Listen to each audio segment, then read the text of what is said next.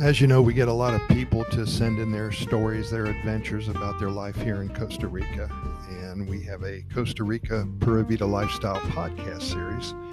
We started this back in January of 2020, and we have way over 1,800 episodes right now. And uh, what I like to do is just ask people to send in their adventures, their stories about daily life. And a good friend of mine just sent in his story a couple weeks ago. I want to share it with you. From a friendly expat sipping on his first cup of coffee so early on a Saturday morning, my friend Johnny, he's from Canada, and he shares this with us.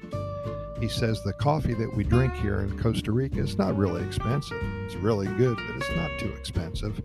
In fact, he shares most of this coffee that we prepare in our chorreadors here was grown within 100 miles of my front door.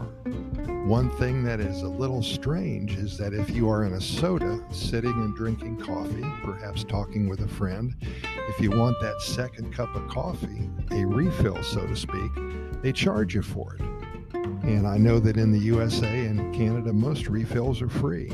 But if that is all I have to complain about, he says, then I'm good with it. Uh, With that said, I am now trying to fathom what I just heard. Okay, I do not talk about the cost of living here compared to elsewhere, as I am just not informed enough about other countries.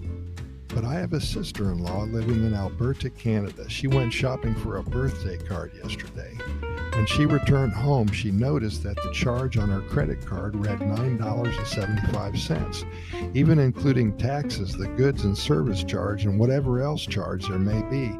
That is still one hellacious price for a piece of paper with a few cleverly rhymed words printed on it, almost $10.